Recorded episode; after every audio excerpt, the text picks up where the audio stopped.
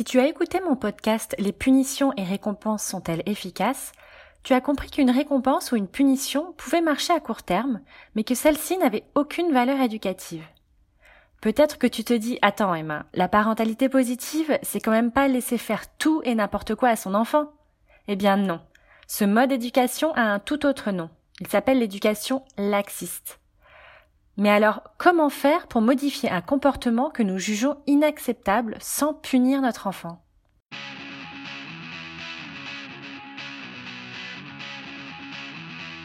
Trois alternatives à la punition. Je suis Emma Lagarigue, déculpabilisatrice parentale et auteure du blog Parents plus qu'imparfaits. La punition. Essaie de te remémorer ce qui te traversait l'esprit lorsque petit, tu subissais une punition.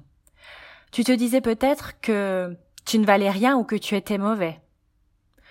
Tu n'allais plus recommencer par peur de te faire de nouveau punir, et non parce que tu comprenais pourquoi ton comportement n'était pas socialement correct. Ou peut-être que tu réfléchissais à des stratagèmes pour ne pas te faire griller les prochaines fois. Ou alors tu cherchais à te venger. Enfin, tu ressentais beaucoup de colère et d'injustice. Si l'une de ces suggestions te parle, nul doute que ces punitions ne te tiraient pas vers le haut. Alors comment faire pour éviter que nos enfants ressentent les mêmes choses? Comment éviter de tomber dans une relation dominant-dominée et éduquer de façon constructive?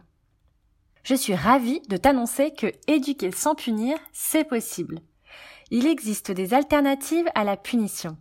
Aujourd'hui, j'ai décidé de te parler de trois alternatives à la punition selon la discipline positive de Jen Nelson. Voici les sources de ce podcast. Les ateliers de discipline positive pour parents auxquels j'ai assisté, la formation pour animer des ateliers de discipline positive pour parents à laquelle j'ai participé, et le livre La discipline positive de Jen Nelson. Les conséquences naturelles. Une conséquence naturelle, c'est quoi? Une conséquence naturelle, c'est quand on laisse l'enfant faire l'expérience de ses actes sans intervention d'un adulte. Voici quelques exemples.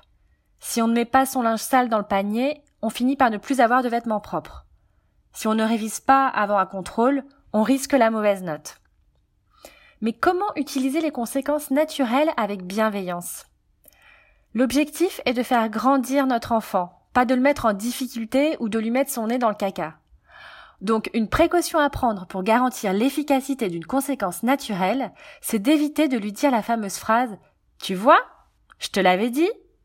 On a même envie d'ajouter Tu vois bien que maman a toujours raison En évitant cette intervention, l'enfant se concentre sur la conséquence et sur une recherche de solution plutôt que sur le sentiment de dévalorisation qu'il ressent suite à la phrase qu'on vient de lui glisser. C'est comme nous.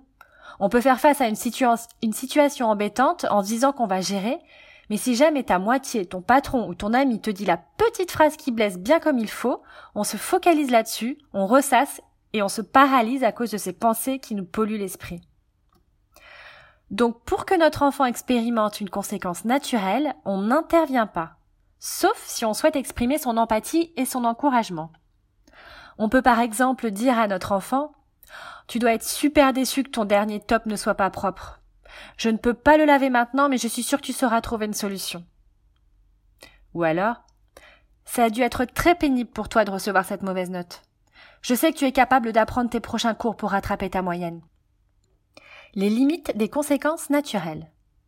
Cette alternative ne peut pas être utilisée dans les situations suivantes.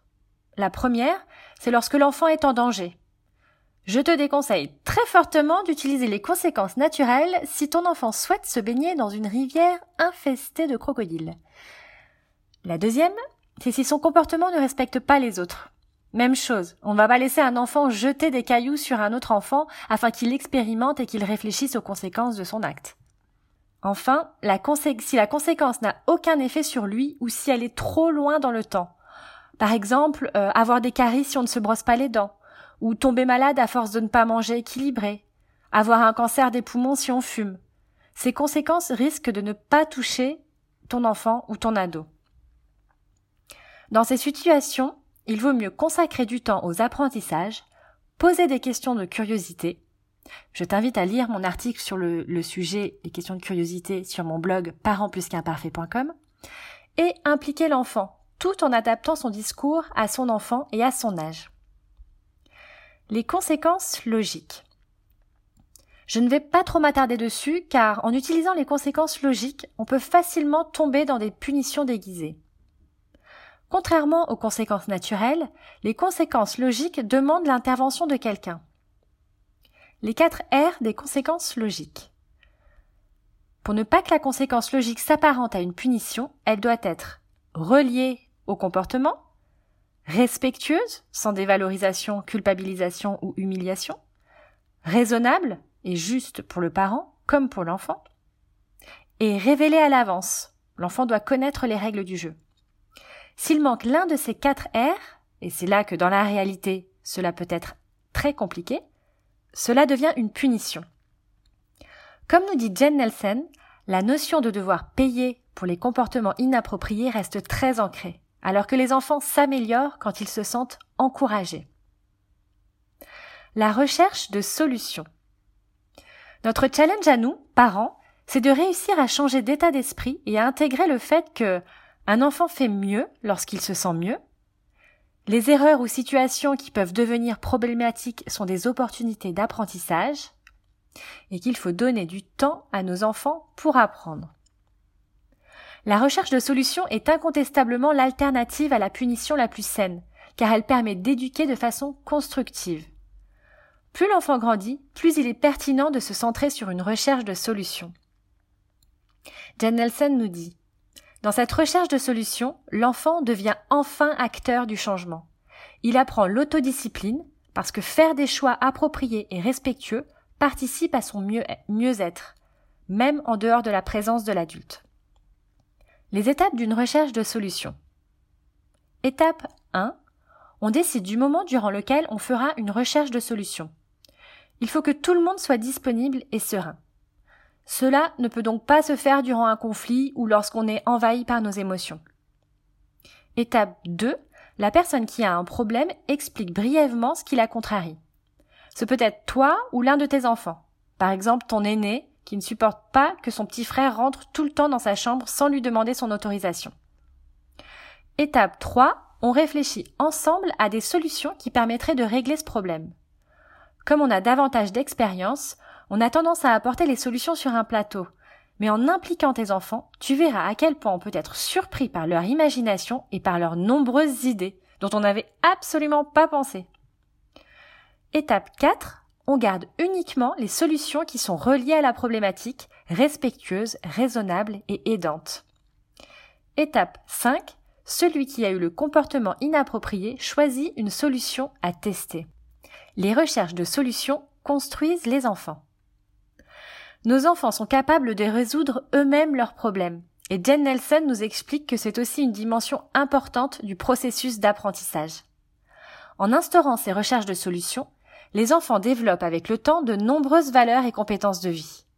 Le respect de soi et des autres, l'ouverture d'esprit, le fait de penser différemment, en anglais on parle de think out of the box, la réflexion, la coopération, l'écoute, le sens des responsabilités, l'estime de soi, etc. En discipline positive, on comprend alors que le processus de recherche de solutions est en fait plus important que le résultat final. Mais n'est-ce pas finalement ça l'éducation? Un chemin que nous empruntons pas à pas, étape par étape. Lorsqu'on a conçu notre enfant, notre objectif n'était pas qu'il passe du statut de bébé, le point A, au statut d'adulte, le point B, le plus vite possible, mais plutôt de construire une vie de famille et de partager des moments ensemble. J'aime beaucoup cette phrase qui dit que les journées sont longues, mais que les années sont courtes. Est-ce que tu ressens ça toi aussi? N'hésite pas à me le dire en commentant l'article Trois alternatives à la punition sur mon blog parentsplusqu'imparfait.com. D'ici là, je te dis à bientôt et surtout, n'oublie pas d'être imparfait. Ciao ciao